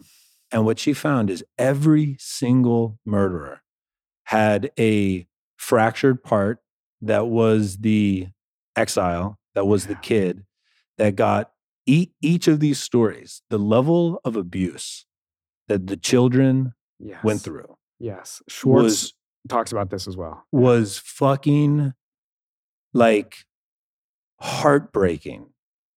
And then because the abuse was so dramatic, like content warning. I'm about to oh, give yeah. an example. Um, there was a mass murderer who the way he would murder his victims is they were all women. He would strangle them and then he would eat their genitals. And once this woman did the hypnotism and started to work with his parts, that he got violently abused by his mom over and over again, where she would bite his dick and that that type of yeah. what her what she was claiming that made her the pariah of her time is that no one is born evil. Yeah. Schwartz writes about this as well. I don't know if he writes about this in No Bad Parts, but he worked in uh, with violent sex offenders and found the same thing where it, it was basically a protector part that w- wanted to use the same type of energy that hurt the exile and then use that same type of energy to get back the power that they lost. What was really interesting is I I watched um, the uh, Teal Swan documentary on Hulu called the the Deep End, and she has a story of abuse that is one of the most horrific ones that I've ever heard, like what she went through. And one of the and she she actually allowed the documentarians to record some snippets of her journals that she wrote from that age. Her abuse started at six. And one of the things that she wrote when she was uh, when she was a teenager was, um, I could feel that he was trying to create at least one other human who understood what he went through. And that hit me like a fucking brick Whoa. that maybe the like unconscious drive is still fundamentally that they're trying to Connect. connect Yeah. but it's so twisted and mm. so warped that the only way that that urge can feel a connection is to create that trauma in some other human. So I had a therapeutic mushroom journey a couple of years ago. And the realization that just came through was like, whoa, European society is this long traumatized Yeah. um uh colonized so like we like just to to learn about the history of roman conquest 100%. and so it's like, oh, my ancestors, like there was a time when they were pagan and they got that shit beat out of them. And then I'm it got passed goosebumps. down and passed down and passed hundred down. percent. Yeah. So this is a uh, this is a track I've been walking for about a year and a half, and I think it's going to turn into a book one day, and it's, it's going to be a big one. But it's um the working title is Twilight of a Titan, and the like mythological frame of it is there is this massive Titan that is now old and sick and is about to die. And all of his children are all of the people that that Titan has conquested. Hmm. And that they're like the oldest, like the oldest children were the ones that got colonized first. But they've been so used to being colonized that the most recent children are are it's like we're all around a table in the rib cage of this titan screaming about who dad hurt the most Yeah. and that the most recent like groups that have been completely traumatized by this king are the ones that now have the internet and they're able to advocate for their outrage Hmm. and it's almost like the Mm. older brothers and sisters are triggered that they're even yelling out Hell yes. because they Oh, never got the yes. opportunity to yell out and like for me i'm mostly irish and that um like in the current game that's happening in the rib cage of this king i am i am the king. Like i i get accused like i am the king. Like if you're a white male like you get accused like you are the king. I went to a show by a musician a couple of months ago where she, in between her, all of her songs were like Irish folk songs. And in between each song, you were at this Yes. event. Yes. Yes. And she would share stories Beautiful. that it's some of the most anger I've ever felt in my adult life because it was the first Mm. time that I was connecting to my Irish heritage has been so thoroughly destroyed Yeah. that I, for 31 years, didn't even recognize that it was torn away from me. Yeah. That all of the religious songs, all of the pagan ways of life, the Romans came through and they fucking murdered that shit Totally. and that almost everyone who's in um, who's on this land in the US we are the children of tribes that have been conquested That's right. and that there's this like the Romans invented the crucifixion Mm. if you want to like hmm the the generations of trauma that have been invented from this empire consciousness this Yeah, titan Yes. Yes. we are all the children of it Yeah. And one of the things that I'm feeling into is like the alchemy of our time on some level is to recognize this full frame so that anyone who feels called to it can start to try to bring some coherence to the screaming that's happening at the table in the rib cage of this titan mm. because like the like the white man or whatever you want to call it they're triggered by being accused and i think because on some deep level they know too that they've been pillaged but they never spoke out about it. They didn't I mean, have the opportunity. It's, it's deep though. I mean, it's it's it's deep. Like on this on this mushroom trip, the way that it came out was uh, some some sort of like I, I was listening on headphones and there was like a tribal type beat, and I started to move to it, and I could recognize the places in my body that were that were like kind of resisting, but then I could recognize the other parts that were like really just tapped tapped in. And it was like, oh, wait, wait, wait, wait. See, like tribal beats are uh, like humanity's heritage, everyone. Yeah. And if you don't have it, white person in the suit is because your ancestors were colonized and and it got beaten out of you. And and now that sickness is in your bones and that's why you can't move and that's why you can't dance. And so i yeah i feel like it's so deep. But again i mean that what ha- happened in that journey for me was just that classic subject object thing of like oh here's another app now that is that i can see on my phone and there are a lot of, uh, I think, uh, uh, tight corporate white dudes who are starting to see apps on their phone. Yeah. but but so that personal growth piece is just one of the issues. Like, all right, so I'm a white guy. I went down to Costa Rica. Now I see some extra apps on my phone. What do I do now?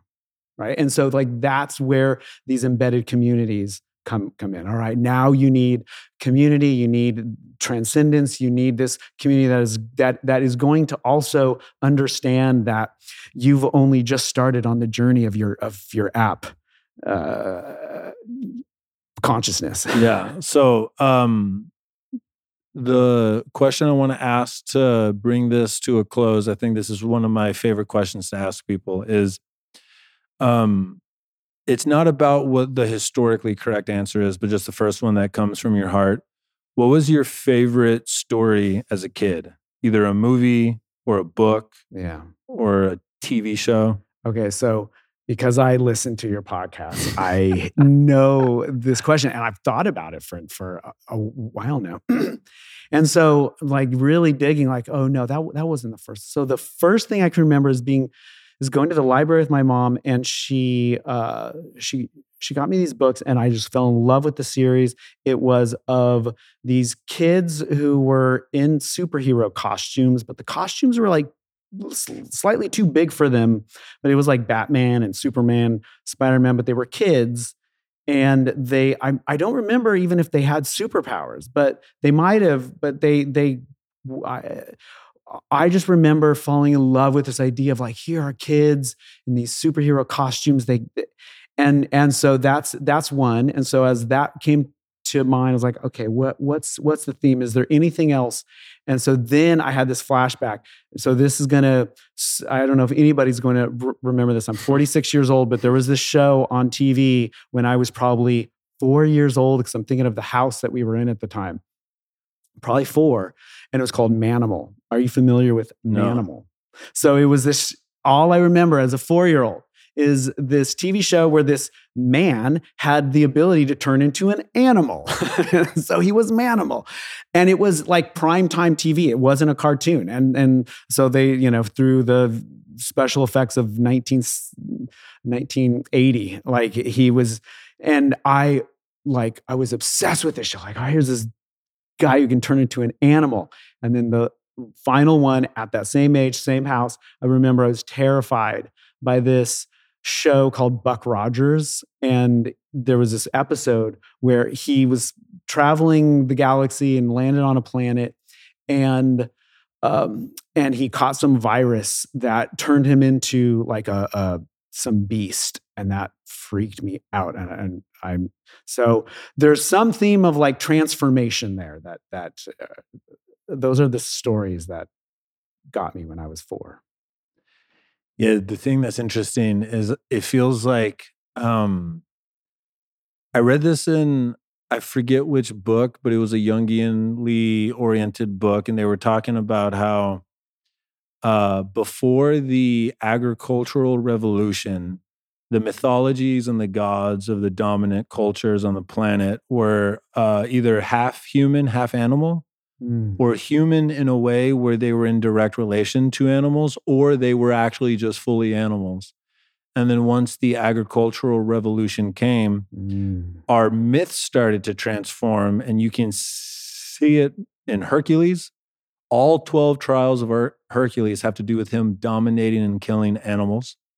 And then you get things like Moses, you know, and then you get things like uh, um, Gilgamesh, which is all about killing and dominating the animals. Yeah. And the idea is that, like, as soon as we started to enslave animals to help make them do our work, it's almost like we created this double bind in our own consciousness where we had to remove ourselves from the animal that we are and that that like cut between the human and the animal in us mm. was made most like the thing that completely cut it apart was Descartes saying, I think, therefore I am.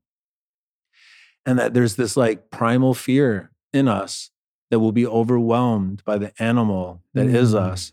And I think because we're traumatized, all of us, that our only connection to the animal is when it's triggered, that we don't trust it, but that as you start to heal, you can recognize that, like,